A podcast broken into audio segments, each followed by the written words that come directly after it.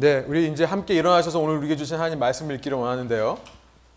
드디어 마태복음 6장의 말씀입니다. 마태복음 6장 1절부터 18절까지의 말씀인데 너무 길기 때문에 제가 6절까지만 읽고 또 16절과 18절 이렇게 하도록 하겠습니다. 제가 한 절 읽고 여러분이 한 절 읽으실 텐데요. 마태복음 6장 1절부터 6절 그리고 16절부터 18절 마지막 절을 함께 읽겠습니다. 한번 우리에게 주신 하나님 말씀을 믿고 어, 천천히 의미를 생각하면서 하나님 말씀을 읽어보도록 하겠습니다. 1절 제가 읽겠습니다. 사람에게 보이려고 그들 앞에서 너희 의를 행하지 않도록 주의하라. 그리하지 아니하면 하늘에 계신 너희 아버지께 상을 받지 못하느니라. 그러므로 구제할 때에 외식하는 자가 사람에게서 영광을 받으려고 회당과 거리에서 하는 것 같이 너희 앞에 나팔을 불지 말라. 진실로 너희에게 이르노니 그들은 자기 상을 이미 받았느니라. 너는 구제할 때에 오른손이 하는 것을 왼손이 모르게 하여 내 구제함을 은밀하게 하라. 은밀한 중에 보시는 너희 아버지께서 갚으시리라. 또 너희는 기도할 때에 외식하는 자와 같이 하지 말라. 그들은 사람에게 보이려고 회당과 큰 거리 어귀에 서서 기도하기를 좋아하느니라. 내가 진실로 너에게 이르노니 그들은 자기 상을 이미 받았느니라. 너는 기도할 때에 내 골방에 들어가 문을 닫고 은밀한 중에 계신 내 아버지께 기도하라. 은밀한 중에 보시는 내 아버지께서 갚으시리라. 제가 16절 읽겠습니다. 금식할 때 너희는 외식하는 자들과 같이 슬픈 기색을 보이지 말라. 그들은 금식하는 것을 사람에게 보이려고 얼굴을 흉하게 하느니라. 내가 진실로 너에게 이르노니 그들은 자기 상을 이미 받았느니라. 너는 금식할 때에 머리에 기름을 바르고 얼굴을 씻으라 함께 읽을게요. 이는 금식하는 자로 사람에게 보이지 않고 오직 은밀한 중에 계신 내 아버지께 보이게 하려 함이라. 은밀한 중에 보시는 내 아버지께서 갚으시리라. 아멘. 함께 앉아서 기도하고 말씀 나누겠습니다.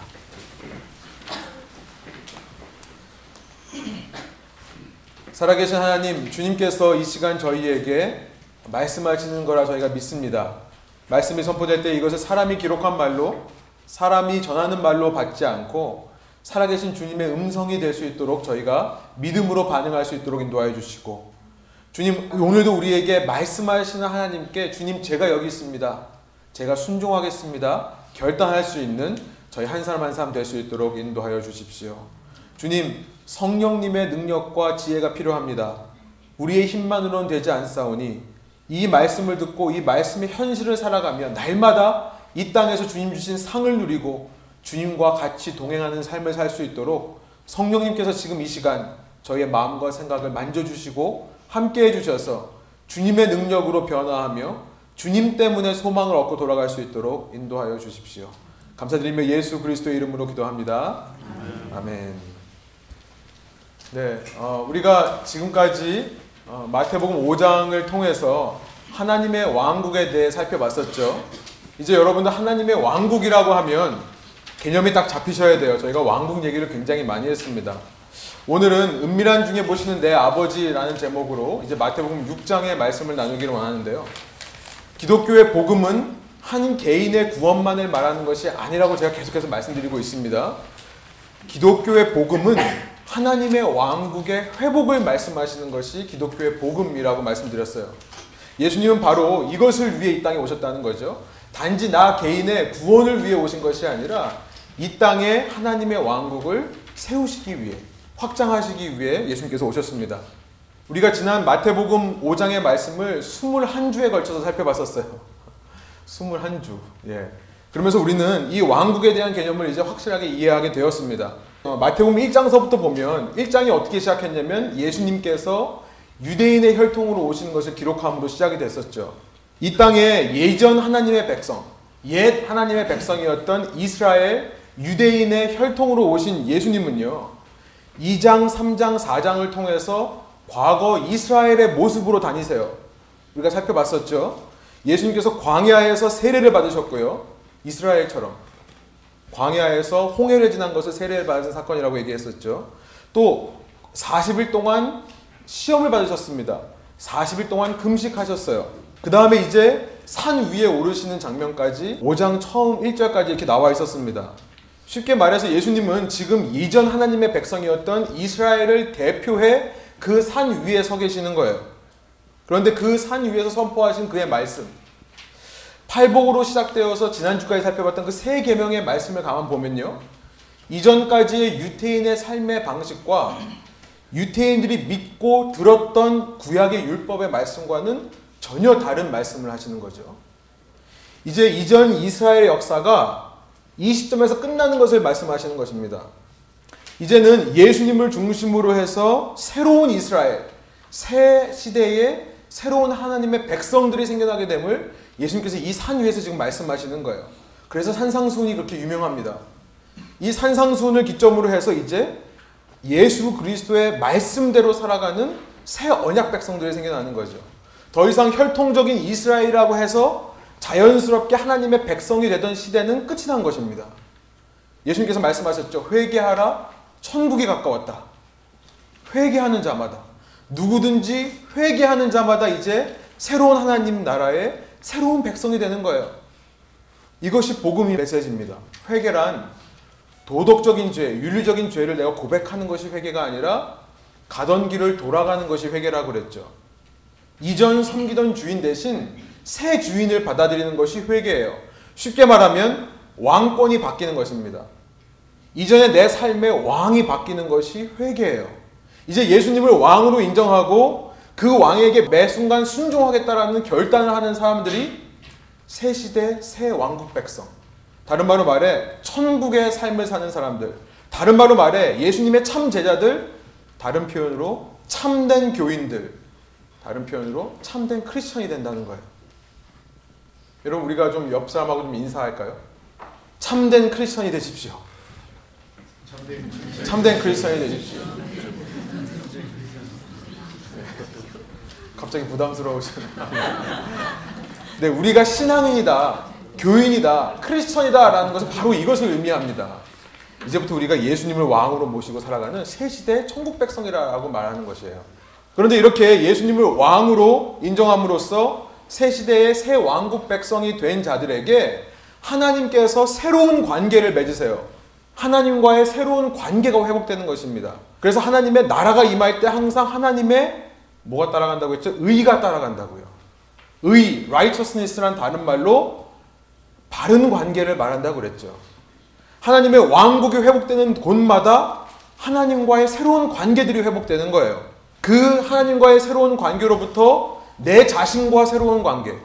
이전 내가 내 자신을 바라보던 시각으로 바라보는 것이 아니라 새로운 시각으로 내 자신을 바라보게 되는 것이고 그 하나님과의 새로운 관계를 통해 이웃과 새로운 관계를 맺게 되고 그 하나님과의 새로운 관계를 통해 이 땅과 이 땅에 있는 물질들과 새로운 관계를 맺어가는 것이 왕국 복음의 핵심입니다. 그래서 우리가 참 신앙을 얘기할 때 왕국, 천국과 의 이 두 가지를 함께 얘기하는 거예요. 나중에 6장에 살펴보겠습니다만 먼저 그 나라와 그 뜻을 구하라가 아니죠. 뜻 의자로 알고 계신 분들이 많은데 의라는 것은 바로 그 righteousness를 말하는 거예요. 하나님과의 새로운 관계를 구하라. 그래야만 이 모든 것을 너에게 더하시리라. 그 말씀을 하시는 겁니다. 예수님께서 5장에서 계속 말씀하셨던 것이 왕국과 함께 이 의에 대한 개념이었어요. 잠깐 주보에 보시면 5장 6절, 10절, 20절 제가 거기다 썼습니다. 의에 줄이고 목마른 자는 복이 있나니 그들이 배부를 것이며 또 10절에 가보면 의를 위하여 박해를 받은 자는 복이 있나니 천국이 그들의 것임이라.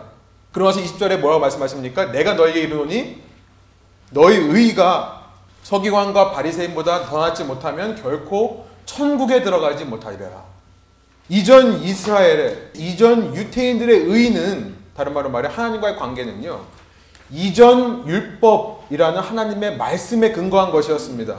그런데 이제 새롭게 시작되는 천국 백성의 새로운 의 20절에서 말씀하시는 더 나은 의는 예수님의 말씀을 기반으로 해서 생겨나는 거죠. 이 산상수훈의 말씀으로부터 새로운 의가 생겨나는 것입니다. 예수님의 말씀, 말씀이신 예수님, 예수님을 통해 이제 새로운 의가 이 땅에 회복이 되는 거예요. 그런데 6장으로 넘어와서요. 5장까지 이렇게 왕국과 의에 대해 말씀하시다가요. 예수님은 이렇게 왕국이 회복된 자들, 이렇게 새로운 하나님의 의, 하나님과의 새로운 관계 속에서 살아가는 자들에게 경고하시면서 6장을 시작하시는 것을 우리가 보게 됩니다. 우리 1절의 말씀을 다시 한번 한 목소리로 읽어볼까요? 사람에게 보이려고 그들 앞에서 너희 의를 행하지 않도록 주의하라. 그리하지 아니하면 하늘에 계신 너희 아버지께 상을 받지 못하느니라. 한국말로 보면 사람에게 보이려고 시작하지만 원어와 영어로 보면요. beware. 사실은 앞에 but이라는 말이 있습니다. 그러나 조심해라 라는 말로 시작하세요. 조심해라. 무슨 경고를 하시는 걸까요? 마태복음 6장을 보면요. 마태복음 6장이 1절부터 34절까지 있는데 크게 두 부분 나눌 수 있습니다. 우리가 오늘 읽은 18절까지가 첫 부분, first half라고 할 수 있고 19절부터 34절까지가 두 번째 부분이라고 할 수 있어요. 예수님은 마태복음 6장에서 이 두 부분의 말씀을 통해 두 가지에 대해서 우리에게 경고하고 있으세요. 두 가지 경고를 하시는 것입니다. 이 땅에서 천국을 회복한 사람, 이 땅에서 하나님과의 새로운 관계, 새로운 의의를 회복한 사람이라 할지라도 그 사람이 이 땅을 살아가면서 빠질 수 있는 함정에 대해 말씀해 주시는 거예요. 왜 천국을 살아가는 사람이 그렇게 함정에 빠질 수 있을까요? 그 우리에게 임한 천국이 아직 완전하지 않기 때문에 그래요. 제가 천국을 말씀드리면서 설명드렸습니다. 하나님의 우리의 삶에 이루어지는 왕국이란 already 이미 임한 왕국과 but not yet 이 두 가지가 균형을 이루는 이 사이에서 긴장감이 있는 그런 왕국의 삶이라고 말씀드렸어요. 우리에게 분명 예수님께서 왕이 되시는 천국이 임했지만 그러나 예수님께서 다시 오시는 그날까지 우리는 이 땅을 살아가며 아직도 죄가 지배하고 유혹들이 있는 이 땅을 살아가면서 흔들릴 수 있는 거예요. 넘어질 수 있는 것입니다. 그 새로운 하나님과의 의, 새로운 관계가 방해를 받을 수 있는 거예요. 그런데 예수님께서는 이 세상에 있는 우리가 이 세상을 살아가면서 누리는 관계가 그 하나님의 관계를 방해할 수 있다라고 말씀하시면서 이 세상에서 일어나는 관계에 대해서 두 가지를 말씀하세요. 여러분, 이 땅을 살아가면서 우리가 누리는 관계라고 하면 가장 먼저 뭐가 생각나세요? 어떤 관계가 있죠? 아무 관계가 없으세요? 네? 예, 부모, 가족, 대인 관계죠. 그래서 마태복음 6장의 first half 1절부터 18절까지는요.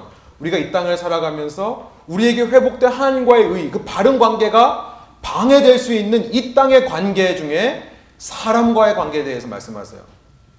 그것이 first half의 내용입니다. second half에는요, 19절부터 34절에 우리가 이제 보겠지만, 차차 보겠지만, second half에는 어떤 관계가 나와 있을까요? 사람과의 관계가 아니라, 예, 이 땅에 있는 재물과의 관계, 이 땅에 있는 소유물과의 관계. 우리가 비록 우리 삶에 천국이 임했고, 하나님과의 의가 회복되었지만, 우리가 자칫 잘못하면 함정에 빠지게 되는데, 그거는 왜냐하면, 이 땅에서 사람들과의 관계가 그 하나님과의 관계를 방해할 수 있다는 거예요. 이 땅에서 내가 누리는 물질과의 관계가 하나님과의 관계를 방해할 수 있다는 것을 경고하시는 내용이 마태복음 6장의 내용입니다. 여러분 이제 마태복음 6장에 대한 전체적인 이해가 되실 거예요. 우리가 지금 마태복음 1장서부터 5장까지 어떤 흐름이 있었는지 또 6장의 구조가 어떻게 되는지를 살펴봄을 통해서 이제는 6장의 메시지가 우리에게 한눈에 들어오게 되는 것입니다. 이제 좀 더 본문을 자세히 살펴보면요. 오늘 본문 1절이 그렇게 예수님께서 첫 번째 경고를 하시면서 우리가 이 땅에서 하나님과의 의의가 방해받는 우리와 사람들과의 관계 그것을 이렇게 말씀하세요. 1절 우리 다시 한번 한 목소리 읽어볼까요? 사람에게 보이려고 그들 앞에서 너희 의를 행하지 않도록 주의하라. 그리하지 아니하면 하늘에 계신 너희 아버지께 상을 받지 못하느니라. 첫 번째 이 땅을 살아가면서 하나님과의 의를 방해하는 세상의 유혹은 뭐냐면 바로 사람을 하나님처럼 생각하는 데서 나온다는 거예요. 내가 사람들을 하나님처럼 생각하는 거예요. 하나님을 내 삶의 주인으로 인정하고 그 하나님을 섬기는 것이 아닌 사람을 내 삶의 주인으로 그들의 평가와 그들의 칭찬과 그들이 나에게 주는 명예와 인기에 매여 살다 보면 그렇게 사람들에게 보이기 위해 살다 보면 그것이 하나님과의 의, 어느샌가 그 사람들이 내 삶의 우상이 되어서 하나님과의 바른 관계를 방해할 수 있다는 말씀을 하시는 겁니다. 이 사람들과의 관계, 이것이 우리에게 회복된 왕국의 삶을 넘어뜨리게 하는 이 세상의 최고의 유혹이라고 할 수 있는 것입니다. 여기 6장 1절에서 보면 6장 1절에요. 예, 사람에게 보이려고 사람에게 보인다는 이 말이 그리스 말로는요. 때아 때이나이라는 말이에요. 때아 때이나이. 여기서 영어에 theater라는 말이 나왔습니다. theater. 그러니까 우리가 사람에게 보인다는 것은 뭐냐면 우리가 극장에 가서 보는 것처럼 뭐예요? 연기한다는 거예요. 우리가 연기자의 삶을 살아간다는 것입니다. 예수님은 우리가 연기하지 않고 우리의 삶의 관심과 초점이 예수님께 맞춰질 때에 우리에게 하나님의 상이 있다라고 말씀하세요. 특별히 오늘 본문 2절과 5절과 16절 여러분 성경처럼 한번 펴시고 보세요. 오늘 본문 2절과 5절 16절에서 반복해서 예수님께서 세 가지에 대해 말씀하시면서요. 구제와 기도와 금식에 대해 말씀하시면서 반복하시는 단어들이 있는데요. 그 중에 하나가 뭐냐면 외식하는 자라는 단어를 반복하세요. 외식하는 자. 여러분 외식하는 자라는 그리스 말이 뭐냐면 후포크리테이스라는 말인데요. 여기서 히포크레시라는 말이 나왔어요. 영어에 히포크레시, 히포크레, 위선자라는 말이 나왔는데요. 원래 이 그리스의 단어 뜻이 뭔지 아십니까? 가면을 쓰고 연기하는 사람이란 뜻이에요. 가면을 쓰고 연기하는 사람. 예수님은 지금 극장에서 가면을 쓰고 연기하는 사람들이 있다고 말씀하시는 거예요. 하나님께 예수님께 관심과 초점을 맞추지 않고 구제와 기도와 금식이라는 종교 생활을 하는 사람들을 가리켜서 말씀하시는 것입니다. 여러분 이 세상 모든 종교에는 다 이 세 가지가 다 있어요. 어떤 종교를 들여다봐도 구제가 있고요. 기도하는 것이 있고 금식하는 것이 있습니다. 이슬람이라는 신앙을 보면요. 이슬람이 믿는 것은 여기에 두 가지를 더하죠. 구제와 기도와 금식 외에 샤하다라고 말하는 오직 알라만이 하나님이고 모하메드가 참 선지자다라고 외치는 자기의 신앙 간증이 있습니다. 그 샤하다와 하지라고 하는 평생에 한 번 성지인 메카에 순례를 가는 것. 요 다섯 가지를 합쳐서 이슬람의 다섯 가지의 기둥이라고 말합니다. 5대 기둥 이라고 얘기를 하죠. 세상 종교에도 이 세 가지는 다 있어요.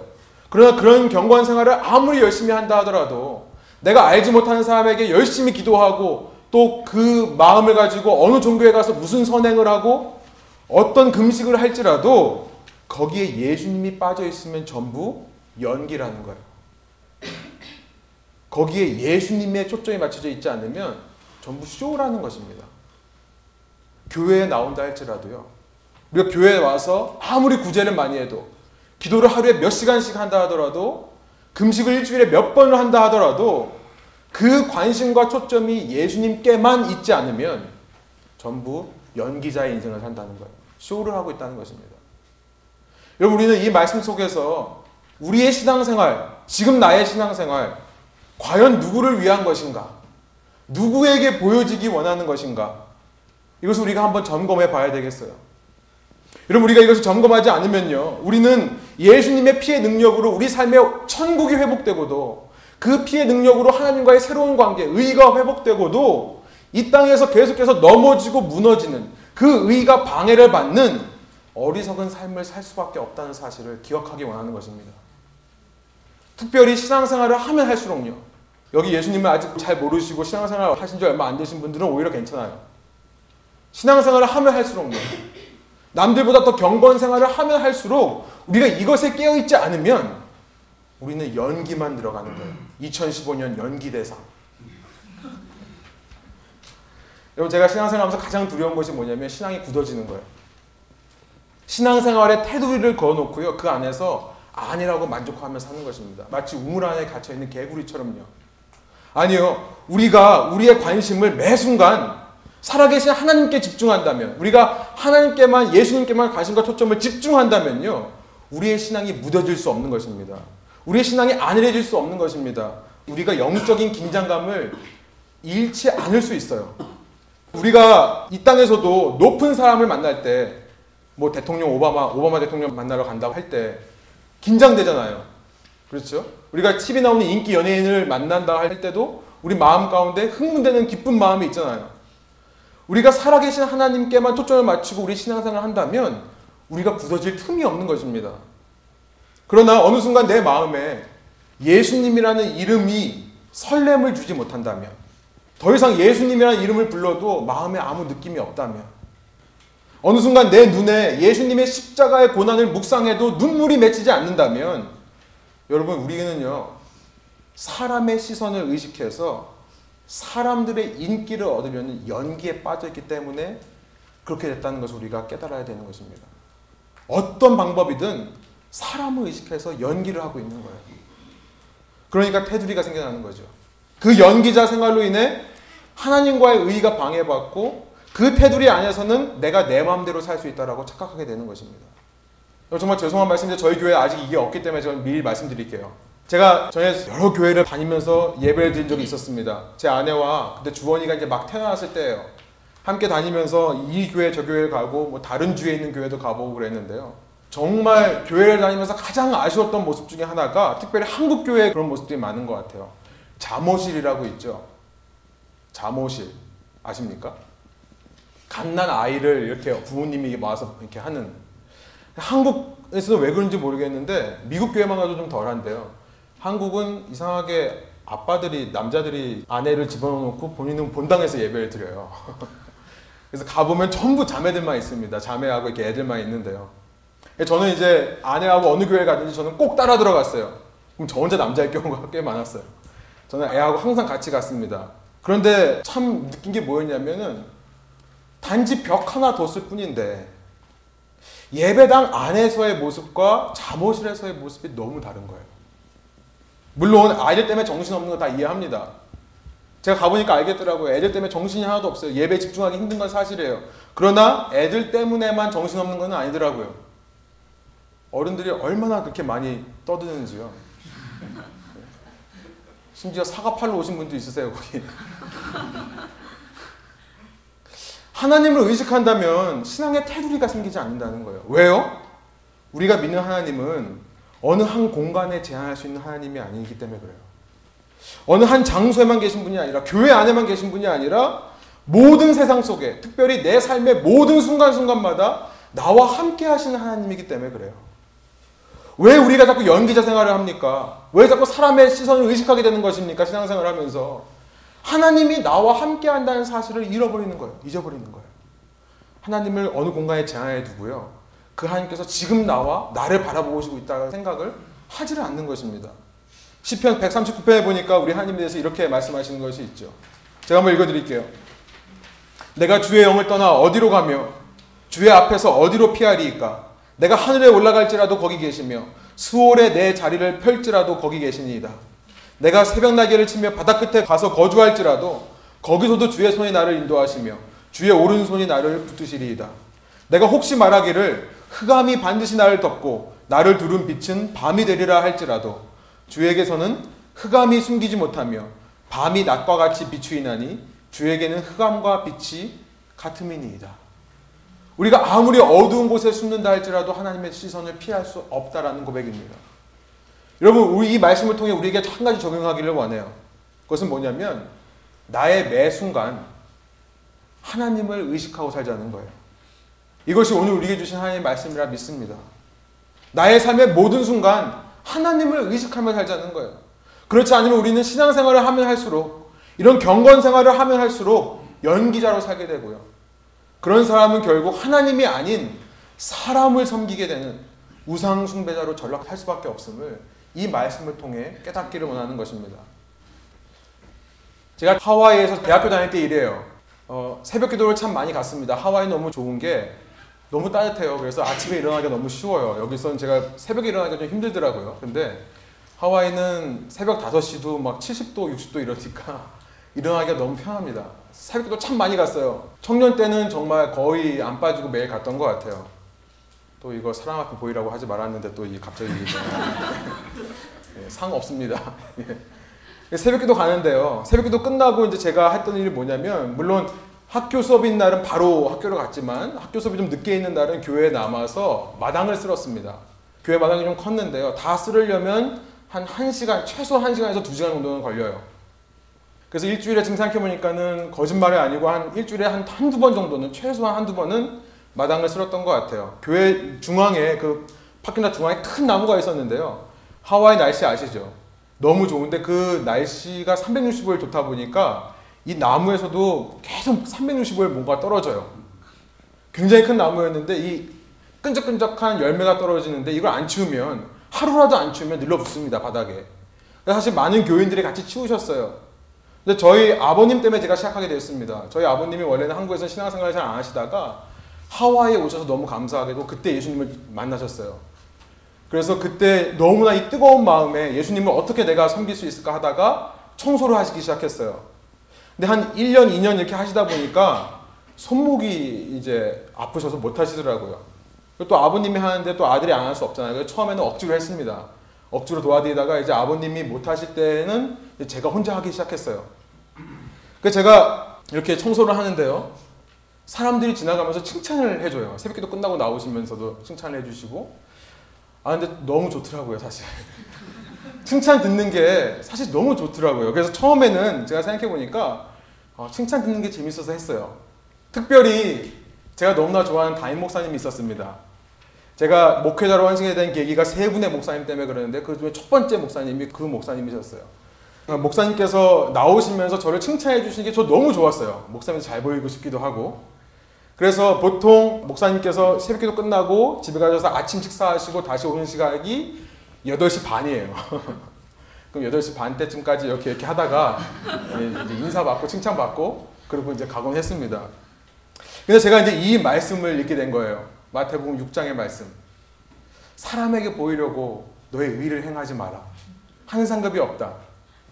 제가 이 말씀을 읽고 나서 정말 많은 깨달음이 있었어요. 그래서 그때부터 제가 뭐 하기 시작했냐면 이제 도망 다니기 시작했습니다. 거꾸로요. 제가 청소하다가도 새벽에 청소하다가도 누군가가 주차장에 들어오면요. 청소하던 빗자루와 셀바퀴를 들고 숨었습니다. 정말. 교회 구석에 가서 언제 가나까지 숨어 있었어요. 가끔 가다가 막 두 분 만나가지고 얘기하면 막 발 동동 구르면서 언제 가나 나 빨리 가야 되는데 학교 가야 되는데 이랬던 기억도 나고요. 그러다 보니까는 사람들을 보는 게 짜증이 나더라고요. 제발 제가 청소할 때는 좀 안 지나갔으면 좋겠어요. 와서 저한테 칭찬하는 것도 싫어졌어요. 정말 그러더라고요. 그런 삶을 살다 보니까 아 막 그냥 그냥 지나갔으면 좋겠는데 신경 쓰니까 제가 신경을 쓰니까요. 너무 피곤하더라고요. 정말 병적으로 도망다니고 칭찬 듣기 싫어하는 마음을 살고 그러다 보니까 놀라운 게 뭐냐면요. 이 봉사가 하기 싫어져요. 참 신기하대요. 봉사 자체가 하기가 싫어졌습니다. 그래서 제가 너무 고민돼서 이 문제 가지고 제가 고민하고 고민하다가 도대체 해결이 안 돼가지고 담임 목사님을 찾아갔어요. 목사님 고민이 있습니다. 저 정말 정말 심각한 고민인데요. 교회 봉사를 하고 싶은데 사람들에게 보여지는 것은 싫고 그래서 아무리 피해 다녀도 마음에 평안은 없고 이제는 봉사까지 하기 싫어지고 목사님 어떻게 해야 됩니까? 대단한 고민 상담을 했죠. 그때 목사님께서 제게 해주신 말씀이 제 평생 지금까지도 제가 사역하는 것뿐만 아니라 제 신앙생활의 가이드라인이 된 것 같아요. 근데 목사님께서 뭐라고 하셨냐면요. 우리 본성 마음 자체에 보이고 싶은 마음이 있다는 거예요. 이것은 악한 본성일 수도 있겠지만 하나님께서 우리를 그렇게 만드신 걸 수도 있다라고 말씀을 하시더라고요.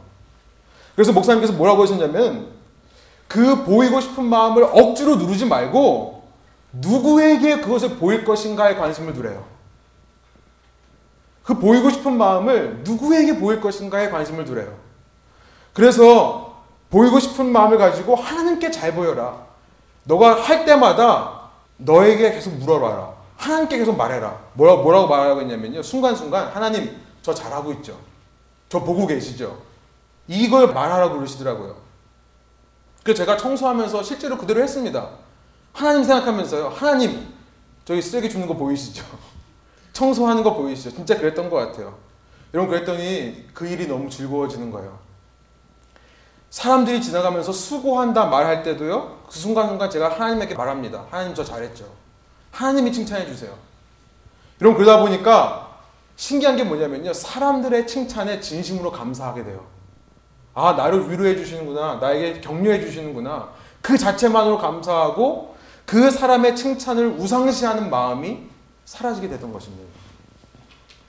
여러분 본문 오늘 본문 3절과 6절 18절에서 예수님께서 구제와 기도와 금식에 대해 말씀하시면서 각각을 어떻게 마무리 지었냐면요. 이렇게 마무리 지세요. 4절과 6절과 18절입니다. 내 구제함을 은밀하게 하려 은밀한 중에 보시는 너의 아버지께서 갚으시리라.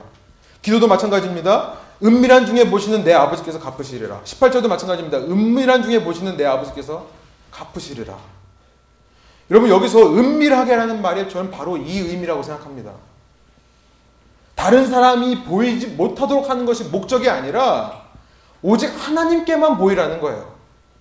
저는 그렇게 이해합니다. 이것이 은밀하게 하라는 예수님의 말씀인 줄 믿습니다. 우리가 꼭 공연을 해야 되는 연기자로 살아갈 수밖에 없다면 유일한 청중을 하나님만 두라는 거예요. 유일한 청중이 하나님만 있음을 믿으라는 거예요. 요즘 제가 아이들을 키우면서 저희 아이들한테 가장 많이 듣는 말이 뭔 줄 아세요? 아빠 봐봐. 아빠 봐봐. 자면서도 이 소리가 들려요. 얘 주머니가 요즘 좀 화가 기질이 있는지요. 그림을 너무너무 깜짝깜짝 놀게 잘 그려요. 잘 그릴 때마다 뭐라고 하는 줄 아세요? 저한테 와서 아빠 봐봐. 아빠 봐봐. 예수님께서 하나님께서 오늘 우리에게 그걸 원하시는 건 아닌가 생각해 보는 것입니다. 어린아이와 같은 신앙. 사람들을 의식하지 않고 우리가 좀 나이 먹었다고 철들었다고 이제는 머리에 피가 말라가지고 그러는 건지 자꾸 사람들 의식하는 게 아니라 정말 어린아이처럼 아빠 나 좀 보세요. 아빠 나 좀 보세요. 예수님은 심지어 내 자신조차도 내 청중이 되면 안 된다고 말씀하세요. 내 자신조차도요. 2절과 3절에 그런 말씀 하시는 것 같습니다. 우리 2절, 3절 다시 한번 읽어볼까요? 그러므로 구제할 때에 외식하는 자가 사람에게서 영광을 받으려고 회당 거리에서 하는 것 같이 너희 앞에 나팔을 불지 말라. 진실로 너희에게 이르노니 그들은 자기 상을 이미 받았느니라. 3절 한번 한 목소리 읽어볼까요? 너는 구제할 때에 오른손이 하는 것을 왼손이 모르게 하여. 여기 2절에서 말씀하시는 구제란 사실은 뭘 말씀하냐면 헌금을 말씀하시는 거예요. 당시에 하나님께서 구약의 레위기와 신명기 말씀을 통해 너희가 가난한 자에게 돈을 주어라 라는 말씀을 하셨어요. 레위기 19장과 신명기 14장, 뭐 24장, 26장에 보면 나와 있습니다. 가난한 자를 위해 돈을 모금해서 주라라는 말씀을 하셨어요. 그래서 유대인들의 회당에서는요, 정기적으로 소유의 일부분을 내게 했고요. 그것을 구제라고 불렀습니다. 이렇게 구제 헌금을 낼 때요, 회당에서는요, 돈 낸 사람들의 이름을 부르면서 그들의 공을 축하해 줬어요. 예수님께서 이걸 가리켜서 나팔을 부는 행위다라고 비유적으로 말씀하시는 거죠. 예수님께서 뭐라고 하시냐면 네 오른손이 하는 일을 왼손이 모르게 하라. 아 이게 어떻게 가능합니까? 예? 어떻게 내 오른손이 하는 일을 왼손이 모르게 할 수 있어? 다 난데요. 예수님의 의도는요. 사람들을 의식하지 말고 구제할 뿐만 아니라 그것이 너 스스로에게 자랑거리가 되게도 하지 말라는 말씀을 하시는 것이 아니겠습니까? 내 유일한 청중은 하나님밖에 없다는 걸 말씀하시는 거예요. 그 외에 어떤 사람이요, 심지어 너 자신이라도 너가 헌금하면서 만족하지 마라. 기뻐하지 마라. 여러분 그렇죠. 구제하다 보면 기도하다 보면 금식하다 보면 남들에게 자랑거리가 될 뿐만 아니라 나에게도 자랑거리가 됩니다. 뿌듯한 일이 돼요. 내가 한 해 동안 정말 상황이 어려운데도 얼마만큼 헌금을 했나 자랑스럽습니다. 자랑스러운 마음이 생겨요. 열심히 기도문을 작성해서 멋지게 사람들 앞에서 기도, 기도문을 낭독하면요. 제가 그래요. 기도하면서도요, 와, 너 어떻게 기도를 잘하냐. 저만 그래요? 여러분은 안 그러시나요? 예, 저만 죄인입니다. 네. 제가요, 금식하면서도 제 자신을 너무 대견스럽게 여겨요. 아, 금식하는 날 집에만 있어야 되는데 또 나와서 또 고유의 봉사도 하고 이러면서 아, 막 너무 뿌듯하게 여기고 그럽니다. 예수님께서 말씀하시는 거예요. 하나님만 청중이 되게 해라. 네 모든 선행에 하나님만 청중이 되게 하지 않으면 너의 신앙은 사람, 너 자신을 포함한 사람에게 우상 숭배하는 변질되고 타락한 신앙이 될 수밖에 없다 말씀하시는 것입니다. 여러분 저희 교회에서 헌금할 때 왜 무명하라고 합니까? 왜 가능하면 현금으로 헌금하라고 합니까? 교회 행정상 누가 헌금 얼마 하는지 모르게 이렇게 하면서 운영을 합니까? 여러분 개인의 프라이버시를 존중해 드리는 것이 아니에요. 그거 착각하지 않으셨으면 좋겠어요. 여러분 개인 사생활 보호 때문에 하는 것이 아닙니다. 여러분이 얼마를 드리건 하나님만 의식하며 드리라는 것을 교회에서 돕기 위해 그렇게 하는 것입니다. 저는 이 말씀 때문에 그렇게 하는 거예요. 마찬가지로 여러분들이 어떤 기도 생활을 하시건 어떤 금지 생활을 하시건 말씀드렸다시피 이제 사순절 첫 주예요. 저희 교회에서 떠들썩하게 무슨 특별 새벽 기도 뭐 릴레이 금식 이런 거 하지 않겠습니다. 물론 이런 것들을 하면서 유익도 있어요. 그러나 우리가 사람들을 위해 하는 연기하지 말자, 공연하지 말자라고 한다면 여러분 여러분 스스로 예수님께 집중하시면서 하나님께 집중하시면서 이 사순절 기간에요. 스스로 기도하시고 스스로 금식하시길 바래요.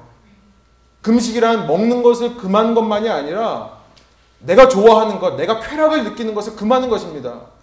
컴퓨터를 그만 할 수도 있고요. 인터넷을 그만 할 수도 있고요. 핸드폰을 그만 볼 수도 있고요. 시간을 정해놓고 볼 수도 있고요. 사람의 분위기에 따라서 이렇게 파란 포스터 막 붙여놔서 으쌰으쌰한 분위기로 해가지고 전도하자. 여러분 이래서 전도하지 말고요. 하나님만 바라보고 하자는 거예요. 이거 제가 붙였어요. 제가 이렇게 말해도 되죠? 예, 하나님은 저는 믿습니다. 자발적인 걸 기뻐하세요. 우리의 자발적인 헌금을 귀하게 여기시고 그 자발적인 헌금을 기쁨으로 받으시며 그 자발적인 헌금 위에 하나님의 능력을 흘려 보내시는 줄 믿습니다. 4절이에요. 내 구제함을 은밀하게 하라. 은밀한 중에 보시는 너희 아버지께서 갚으시리라. 하나님은 누가 시켜서 분위기를 만들어줘서 기도하고 하나님과 대화하는 것보다요. 내 스스로 자발적으로 무릎 꿇고 기도하는 것을 원하세요. 지난주 수정이 기도했죠. 예. 기도하는 그걸 원하세요. 하나님은 그런 기도를 기뻐하십니다. 6절이에요. 너는 기도할 때 내 골방에 들어가 문을 닫고 은밀한 중에 계신 내 아버지께 기도해라. 은밀한 중에 보시는 내 아버지께서 갚으시리라.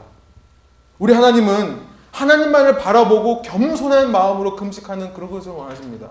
18절이에요. 금식하는 자로 사람에게 보이지 말고 오직 은밀한 중에 계신 내 아버지께 보이게 하려 함이라. 은밀한 중에 보시는 내 아버지께서 갚으시리라. 이럴 때 우리에게 상이 주어진다는 것입니다. 상이 주어져요. 다시 1절로 돌아가 보면요. 사람에게 보이려고 그들 앞에서 너희 일을 행하지 않도록 주의하라. 그리하지 아니하면 하늘에 계신 너희 아버지께 상을 받지 못하느니라. 아니 유치하게 상 받으려고 경건생활 하라는 말씀을 하시는 거예요? 이거 기복신앙 아닙니까? 이런 생각 드시는 분이 있으세요? 저는 그런 생각이 들었거든요. 근데 제 다음 생각이 뭐였냐면 아 내가 아무리 경건한 척해도 이 말씀을 하신 예수님보다 더 경건할까? 아 예수님께서 상을 받기 위해서 하라는데 여러분 상 받기 위해서라도 해야죠. 어린아이 같은 신앙을 회복해야죠. 우리 아버지가 기뻐하시니까 우리 아버지가 나에게 상 주실 거니까 아버지를 기쁘게 하기 위해 아버지만 바라봐야죠. 여기서 말씀하신 상은 우리가 지난 시간 5장의 마지막을 손에 살펴본 그 상인 줄 믿습니다. 이 땅에서 받는 부귀영화, 건강 이런 게 아니에요. 5장에 넘어가 보시면 여러분 지난 시간 동그라미 치신 거 있으시죠? 혹은 하이라이트 치신 거 있으시죠? 5장에서 말씀하신 상이 무엇이었습니까? 45절에 가보면 하나님의 아들이 되는 것. 하나님의 딸이 되는 것. 다른 말로 말해 하나님의 자녀가 되는 것. 다른 말로 말해 하나님처럼 되는 것. 48절에 가보면 그 하나님을 닮아가면서 하나님이라는 완전한 목적지까지 도착하게 되는 것. 매일매일 그 목적지에 가까이 가는 것. 그것이 상이라고 말씀드렸죠. 여러분 구제한 만큼 내가 기도한 만큼 내가 금식한 만큼 이 땅에서 세상 사람들의 인정을 받으면요. 모든 상을 다 받은 거예요. 하나님의 상이 없다라고 2절, 5절, 16절에서 말씀하고 있으세요. 왜 그럴까요? 사람의 칭찬, 인기, 명예라는 상을 받는 것은요. 받으면 받을수록 더 그 상에 집착하게 해요. 여러분 인기를 누리면 인기로 먹고 산다는 말을 하죠. 연예인병이라는 게 있다며요. 연예인이 되고 나면 인기로 먹고 산다면서요. 여러분 우리가 사람들의 것을 추구하다 보면요. 더 그것을 얻기 위해 사람들 앞에서 더 쇼를 하게 되어 있습니다. 목회자가 돼가지고요. 사람들 앞에서 더 쇼를 하게 되어 있어요. 더 경건한 모습 보이려고 날마다 더 쇼하게 되어 있어요. 여러분 그러면 그럴수록 나는 더 능숙한 연기자가 돼가는 거죠. 연기자 18년 차, 20년 차 경력의 배우가 되는 것입니다. 여러분 연기자의 삶이 허무한 것은 왜 그래요? 연기자로 산다는 것은 내가 아닌 다른 사람의 모습을 산다는 거잖아요. 정작 내 모습은 변하지 않는다는 것을 의미합니다. 내가 맡은 역할에 취해서 가상인물로 사는 것이 연기가 느는 거예요. 그렇기 때문에 이 땅에서 하나님의 상급을 받지 못하는 것입니다. 왜요? 나는 변하지 않으니까.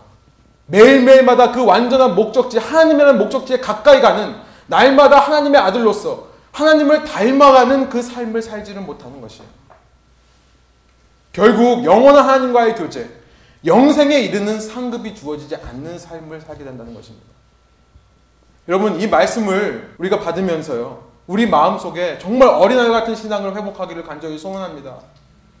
앞으로 일주일, 여러분 어떤 마음가짐으로 사시기를 원하십니까? 우리 중에 누가 어린아이와 같이 주님, 제가 여기 있습니다. 저 보이세요? 저에게 상 주세요. 이 마음으로 살아가시기를 결단하시겠습니까? 여러분 우리가 한 해를 시작하면서 예수 그리스도의 남은 고난을 우리의 육체에 채우자고 했습니다. 고난 주간을 사시면서 여러분 어떤 것을 더 묵상하시고 어떤 것에 더 기도하시고 어떤 모습으로 주 앞에 나가 계실 소망하십니까? 여러분 우리가 하나님만을 바라보며 사람들을 의지하지 않고 하나님께만 기쁜 신앙생활 하시는 저와 여러분 그래서 이 땅에서부터 우리가 얻은 왕국과 의를 놓치지 않고 풍성한 가운데 살아가는 저 여러분 되시기를 간절히 소원합니다. 함께 기도하시겠습니다.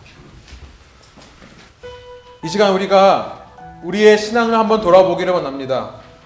혹시 예수님을 믿는다고 하면서 나의 마음과 생각이 굳어져서 어느샌가 아니란 신앙생활 패턴에 빠져 있는 것은 아닙니까? 매 주마다 교회는 몸으로 왔다 갔다 하지만 내 삶에서 날마다 하나님의 살아계시는 날마다 하나님과 동행하며 하나님을 청중으로 모시는 참된 신앙이 빠져 있는 것은 아닙니까? 오늘 이 예수님의 경고의 말씀을 나를 위한 말씀으로 받고 우리 시간 회개하며 결단하며 주 앞에 나가기를 원합니다. 주님 그렇습니다. 모든 상황 가운데서 내가 하나님 앞에서 이 땅을 살아가는 주님을 청중으로 놓고 이 땅을 살아가는 제가 될 수 있도록 인도하여 주십시오. 은밀한 중에 보시는 하나님, 은밀한 하나님과의 관계를 가장 기뻐할 수 있는 제가 될 수 있도록 인도하여 주십시오. 그래서 이 세상의 사람들이 나의 삶을 주장하는 것이 아니라 나의 신앙을 결정하는 것이 아니라 사람에게 보여주기 위해 교회를 다니고 신앙생활 하는 것이 아니라 하나님을 기쁘게 하는 참된 주님의 제자의 삶, 교인의 삶, 크리스천의 삶을 살 수 있도록 인도하여 주십시오. 그런 결단의 마음을 가지고 기도하며 주 앞에 함께 나가겠습니다. 기도하시겠습니다.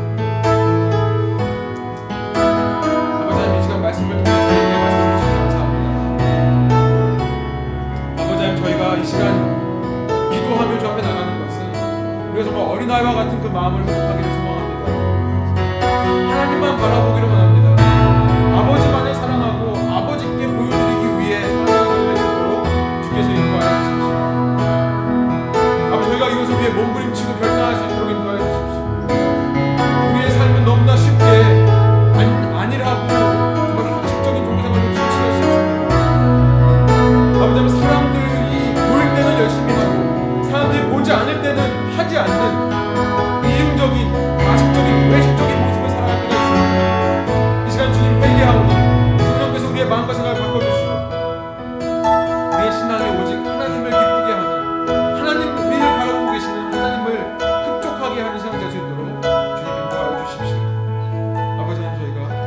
결단하며 나아가기를 원합니다. 이 시간 우리가 한 가지 더 기도하기 원하는 것은요. 저희 교회를 위해 함께 기도해 주셨으면 좋겠습니다. 지금 저희가 레븐 교회라는 이름으로 하나님의 왕국을 회복하자라고 이 교회를 시작했는데 지금 저희가 예수님이 경고하신 레븐이 되지 않기를 원합니다. 겉으로만 형식적으로만 주님을 알고 주님을 섬긴다고 하는 그래서 연기하는 사람들의 모임이 되지 않기를 원합니다. 매일의 삶에 날마다 더 하나님의 왕국이 회복되고 확장될 수 있도록 인도하여 주시고 주님 사람의 눈치 때문에 사람의 체면 때문에 모든 것을 하는 것이 아니라 주님을 사랑하는 마음으로 헌신하는 저희 교회 될 수 있도록 인도하여 주십시오. 따로 교회 기도 스케줄을 만들지 않습니다. 금식하는 스케줄을 만들지, 않겠습니다. 그러나 저희의 매일의 삶에서 개인적으로 주님을 더 위해 대화하며 주님을 위해 겸손해지기 위해 나의 모든 쾌락을 누르고 육체적인 본성을 다스리기 위해 금식하기를 원합니다. 특별히 아버지 하나님 주의 마음을 알아서 우리가 이, 이 시대에 주님이 원하시는 일을 하고자 My 360라는 훈련을 합니다. 형식적으로 우리가 우리끼리 모여서 으쌰으쌰 하는 프로그램 되지 않도록 인도하여 주시고 하나님의 마음을 알고 주님의 마음에 동참하는 저희 될 수 있도록 인도하여 주시며 그를 위해 우리의 안일한 신앙생활들을 청산할 수 있는 계기가 될 수 있도록 주께서 함께하여 주십시오. 이런 신앙과 My 316과 교회의 모든 사역들을 위해 다시 한번 기도하기를 원합니다. 함께 기도하시겠습니다. 아버지 이 교회를 주 앞에 올려드립니다. 아버지 하나님 저희가 모여서 하나님의 왕국을 회복한다고 했을 때에 저희가 형식적인 종교적인 신앙생활을 하지 않도록 인도하여 주시고 예수께서 경고하신 레분의 모습이 있지 않도록 저희에게 함께하여 주십시오. 사랑을 전하지 않는다면 아버지 그것이 무슨 아버지한테 앞에 우리가 나갈 수 있는 것이겠습니까? 아버지 그 주님이 기뻐하시는 신앙생활이겠습니까? 아버지 말로만 주님을 사랑한다 하지 않고 주님이 사람을 사랑한다면 그 사랑을 가지고 아버지 이웃에게 복음을 전하며 나갈 수 있도록 인도하여 주십시오. 특별한 스케줄이 없어도 우리가 기도, 더 기도하며 이 40년 동안에 금식하며 주 앞에 나가기를 소망합니다. 아버지의 그 십자가의 고난을 묵상하며 아버지 저희가 날마다 주 앞에 나갈 수 있도록 인도해 주시고 아버지 기쁨으로 즐거움으로 자발적으로 드려지는 구제와 기도와 아버지 금식이 될 수 있도록 인도하여 주십시오. 이런 저희 교회를 통해 주께서 기뻐하시며 저희를 사용하여 주셔서 이 마지막 때 주의 나라와 영광을